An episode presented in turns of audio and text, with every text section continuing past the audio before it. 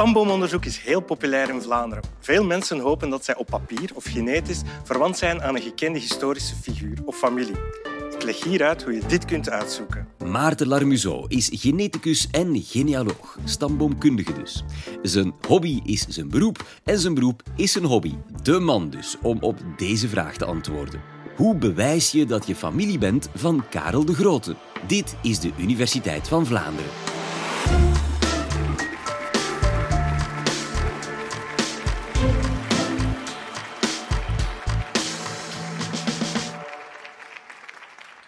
Onlangs kreeg ik volgend bericht in mijn e-mailbox.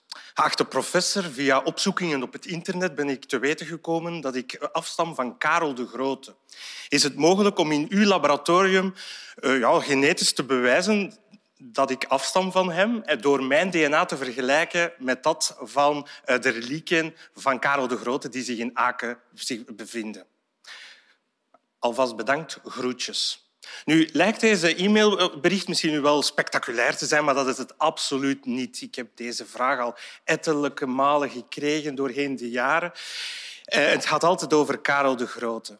Wel, ik, waarom sturen ze dan naar mij? Wel, ik ben eh, geneticus en bioloog en voor mijn onderzoek combineer ik DNA-gegevens met stambomen en familiegeschiedenissen. Met name ben ik dan ook oh, ja, genealoog. En wat zijn genealogen? Dat zijn beoefenaars van de genealogie of familiekunde. En wij trachten de geschiedenis van een familie te achterhalen op basis van mondelingen en geschreven teksten, maar ook uh, op basis van genetische analyse. Genealogie is bijzonder populair. Wereldwijd is het na tuinieren de meest populaire hobby. En uit onderzoek blijkt dat zeven op de tien Vlamingen geïnteresseerd zijn in hun familiegeschiedenis. Misschien is er iemand hier ook bezig met zijn stamboom op te stellen of iemand uh, in de familie die zich daar al heeft mee bezig gehouden. Wel, grappig genoeg heeft mij nog nooit iemand gezegd dat hij begonnen is met zijn stamboom louter en alleen om aan te tonen dat zij afstammen van doodgewone boeren of arbeiders. Nee, het is altijd wel om, ja, enerzijds om, om een identiteit of een context aan te meten, maar even vaak ook gewoon om iets spectaculairs te vinden van de eigen afkomst. En waarom dan niet afstammen van een enorm bekende historische figuur of familie? En in die context komt Karel de Grote steeds ter sprake. En dat is niet zo onlogisch, want ja, al eeuwenlang is het aantonen van een verwantschap met Karel de Grote zowat de heilige graal en zelf een fetisch van heel veel genealogen in West-Europa. Nu, wie was die Karel nu alweer? Wel, Karel de Grote, of Charlemagne, die werd in, uh, ja, op kerstdag van het gezegende jaar 800 werd hij door de paus gekroond als keizer van het Heilige Roomse Rijk. En hij koos de Duitse stad Aken aan als zijn voornaamste machtscentrum. Nu, hij is een van de meest gekende of een belangrijkste heersers die wij in het Westen hebben gekend. Dus van hem afstammen, ja, dat is echt wel het summum wat je kan bereiken. Maar is dat wel zo? Wel helemaal niet. Zo afstammen van hem lijkt eigenlijk niet zo abnormaal te zijn, want Theoretisch kan men zelfs stellen dat iedereen met West-Europese voorouders van hem letterlijk moet afstammen of dat je hem ja, kunt noemen als uh, nonkel of neef Karel. En hoe komt dat? Wel, dat blijkt al uit een eenvoudige rekensom. Ieder van ons heeft biologisch twee ouders, vier grootouders, acht overgrootouders, zestien bedovergrootouders. En dus elke generatie verdubbelt het aantal voorouders die je hebt. Nu, een generatie duurt ongeveer bij de mens 30 jaar. Dus als je teruggaat naar het jaar 800 na Christus, dan gaan we 40 generaties terug. En dan zouden we theoretisch zowaar 500 miljard voorouders gehad hebben. En nu weten we dat er in die tijd, of we schatten dat, dat er in die tijd maximum 35 miljoen mensen maar woonden in onze contraien. Dus ja, hoe kan je die discrepantie, dat verschil nu verklaren? Wel, onze voorouders, de namen daarvan, die moeten talloze keren terugkomen in onze stamboom. En men gaat er ook vanuit dat bijna iedereen die in die tijd nakomelingen heeft gehad, dat die ergens op in onze stamboom moet verschijnen. En dus zodoende ook Karel de Grote hemzelf, maar ook zijn paardenknecht en zijn dienstmeid, daar stammen wij eigenlijk allemaal vanaf. Nu, hoe kan je dat concreet gaan bewijzen? Wel, wetenschappelijk hebben we twee manieren. We kunnen dat eh, gewoon via klassiek archiefonderzoek gaan bewijzen of tegenwoordig ook via DNA-analyse. We gaan de twee opties eens bekijken. We gaan beginnen met het klassieke archiefonderzoek. Daar moet je al direct bij voorstellen van ja, maar hoe gaan we nu terugkijken naar onze eigen afkomst? Hoe gaan we onze stamboom opstellen? Want je hebt verschillende keuzes. Zo kan je een stamreeks maken. En dat zijn gewoon alle, bijvoorbeeld alle voorvaders in directe vaderlijke lijn. Dat is voor jullie waarschijnlijk de meest gekende vorm van genealogie, omdat dat dan gelinkt is aan een familienaam. Maar eigenlijk kun je evengoed alle voormoeders in directe moederlijke lijn gaan opzoeken. Dan ben je tenminste biologisch het meest zeker. Nu, als je al je voorouders gaat uitzoeken in alle richtingen, dan maak je een kwartierstaat op. En wil je dan ook nog eens alle neven, nichten, tantes en onkels kennen, dan maak je voor elk voorouderlijk koppel in de kwartierstaat een parenteel op. Ja, veel keuzes. En als men dan die klassieke vraag aan mij als genealoog stelt van en, en Maarten, hoe ver ga je al terug met je stamboom? Ja, dan weet ik daar nooit wat op te antwoorden, want je hebt verschillende keuzes uh, hoe je naar het verleden kijkt. Nu, welke keuze dat je ook maakt, je gaat niet beginnen in het jaar 800 en je keert dan niet zo terug naar vandaag. Nee, ook niet halverwege. Nee, je begint eigenlijk zo dicht mogelijk bij jezelf en je gaat dan stap per stap teruggaan in de tijd. Generatie per generatie opklimmen in de stamboom. En daarvoor gebruik je dan archiefdocumenten die heel specifiek zijn voor de tijdsperiode waarin dat je gaat opzoeken doen. Je begint zo dicht mogelijk bij jezelf, dus eigenlijk ook bij je familiearchief. Dan ga je gegevens gaan zoeken uh, in geboortekaartjes, doodsbrieven en trouwboekjes. En daar heb je dan genoeg elementen om al honderd jaar meestal te kunnen overbruggen. En eenmaal je die honderd jaar overbrugd hebt, dan ben je in België volledig vrij om alle akten van de burgerlijke stand te gaan opzoeken. En zelfs voor sommige typen akten mag je al wat vroeger beginnen. Nu, daar staan voldoende contextgegevens en elementen in om heel snel en eenvoudig tot 1800 te gaan. Dat is ongeveer de tijd wanneer dat de Franse revolutionairen in onze contraiende burgerlijke stand hebben ingevoerd. Wil je daarvoor gaan kijken, dan zie je op de parochieregisters. Want vanaf ongeveer 1600 in onze regio, dan schrijven alle pastoors in hun parochie alle eh, eh, dopen, huwelijken en begrafenissen op. En um, ja, hij doet dat niet altijd zo even nauwkeurig of niet met de juiste context. Dus je hebt al vaak ook wel wat andere gegevens nodig, zoals testamenten, notarisakten, lijsten van belastingsplichtigen, betalingsbewijzen van boeren die jaarlijks hun pacht moesten betalen.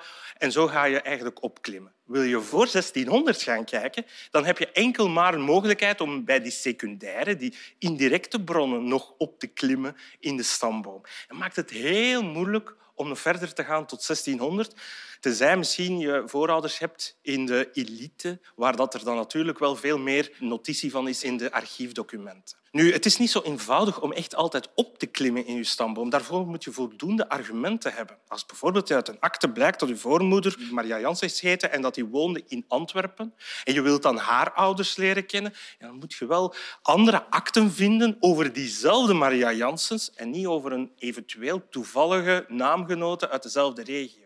Nee, het is echt wel heel moeilijk om die juiste akte dan te vinden. Als je dan weet dat die, ja, de spelling van familienamen en voornamen kan uh, verschillen tussen de akten, dat er bepaalde akten juist missen die heel cruciaal zijn, dat er bewust of onbewust fouten in staan in die documenten, dan weet je dat het echt wel soms een heel moeilijke puzzel is om te leggen. En het is eigenlijk eerder soms een cursus statistiek die je moet toepassen, zeker als er weinig documenten voorhanden zijn. Nu, om zomaar dan even terug te gaan tot 800 na Christus, uh, met eenvoudig wat uh, kliks uh, op websites, op, op, populaire genealogische websites. Ja, het is veel moeilijker dan dat. Je moet dan echt je volledig ondergraven in archieven. Je moet kritisch bronnenonderzoek doen en de nodige portie geluk om toch je voorouders te vinden in die oudere documenten.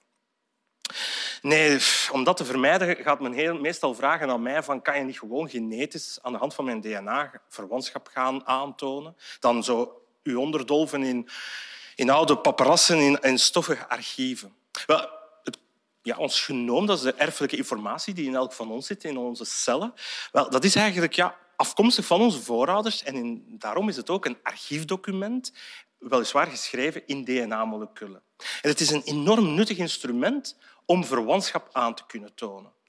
Weliswaar biologische verwantschap. En de biologische stamboom is vaak niet altijd hetzelfde als de juridische of de sociale stamboom. Denk maar aan adoptiekinderen of plusouders. Die zijn niet biologisch verwant, maar daar is wel absoluut een sociale verwantschap. Nou, los daarvan is er mogelijkheid nog voor ons om verwantschap met Karel de Grote 800 na Christus via DNA te leggen.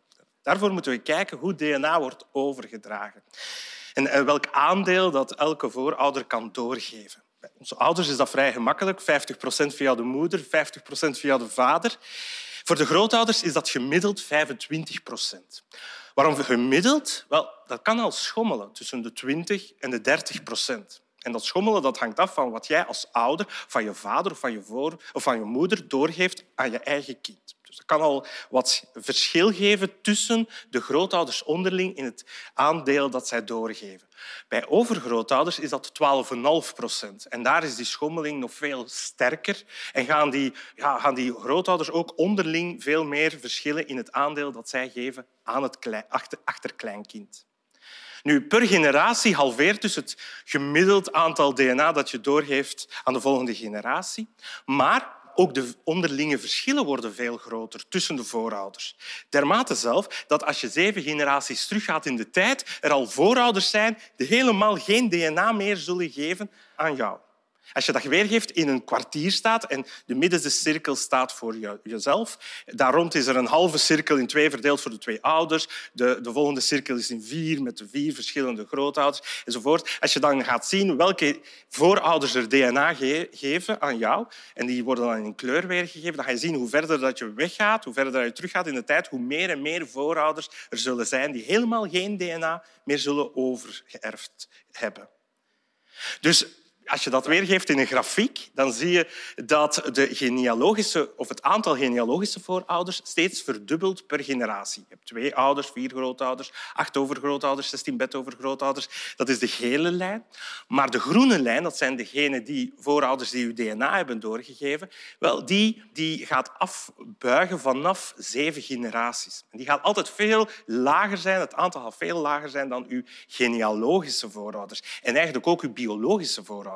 Weliswaar geven zij dan geen, niet altijd DNA meer aan de volgende generatie. Nu, je ziet wel dat die groene lijn steeds nog blijft eh, stijgen naarmate de tijd vordert. En dat wil zeggen dat fragmenten ook altijd veel korter worden naarmate je teruggaat in de tijd. Zo kort, zelfs al na enkele honderden jaren, dat je verwantschap niet meer gaat kunnen detecteren. Dat gaat op in de grote massa en dan ga je niet meer kunnen verschil maken tussen verwanten en niet-verwanten, omdat die fragmenten kleiner worden en kleiner zijn dan te klein zijn om verwantschap aan te geven. En dat is al zeker het geval als je teruggaat naar het jaar 800 na Christus. Het is volledig onzinnig om het DNA van Karel de Grote te vergelijken met dat van ons om nog verwantschap aan te geven. Tenzij dat het op twee specifieke manieren is dat de verwantschap zich uit. Namelijk ofwel in de directe mannelijke lijn ofwel in de directe vrouwelijke moederlijke lijn. Waarom? In, het, in de directe mannelijke lijn krijgen alle mannen Y-chromosoom van zijn vader, van zijn vader en van zijn vader. Dat volgt de mannelijke stamreeks. Langs de moederlijke lijn is dat via het mitochondriaal DNA klein stukje DNA die we krijgen van onze moeder, haar moeder, haar moeder. En dat is eigenlijk een trucje die wij als genetici en eh, genealogen gebruiken om nog eeuwenoude verwantschappen nog te traceren via DNA. Maar voor Karel de Grote is dat eigenlijk niet echt haalbaar, want die lijnen zijn, of althans de officiële lijnen, zijn al lang uitgestorven in directe mannelijke en direct moederlijke lijn, omdat in de loop van de geschiedenis er geen directe mannelijke nakomelingen meer waren of ja, vrouwelijke verwanten. Dus we kunnen besluiten ja, dat wij allemaal theoretisch, althans als je West-Europese roots hebt en voorouders uit West-Europa, we hebben theoretisch zijn we allemaal verwant aan Karel de Grote. Maar om dat echt te bewijzen, ja, via papier is zeer uitzonderlijk. Via DNA is absoluut niet mogelijk, tenzij in die heel specifieke, uitzonderlijke gevallen in directe mannelijke en directe vrouwelijke lijn. Nu houdt daarmee genealogie op? Absoluut niet. Genealogie is veel meer dan gewoon namen opschrijven van uw voorouders en, en, enkele data. Nee, voor mij wordt het pas echt interessant als je daar ook andere gegevens aan toevoegt uit hun leven, uit, vanuit andere documenten, foto's, voorwerpen. Dan kan je de levensverhalen van uw voorouders gaan reconstrueren. En dan kan je ook wetenschappelijk heel informatieve en heel relevante onderzoeksvragen oplossen. Zoals daar zijn van, ja, speelt het, of, of heeft het leven van de voorouders en de keuzes die de voorouders hebben gemaakt, heeft dat nog altijd een invloed op de, op de identiteit en de context waarin we vandaag zich bevinden. Een andere interessante vraag is van, waren familierelaties in het verleden veel belangrijker dan vandaag de dag? En als geneticus vind ik het heel belangrijk om te zien hoe genetische kenmerken, zoals de vorm van de neus of van de oren of erfelijke aandoeningen, hoe dat, dat van de ene generatie op de andere is overgeërfd. Daarin zie ik vooral de relevantie nog in van genealogie of familiegeschiedenis.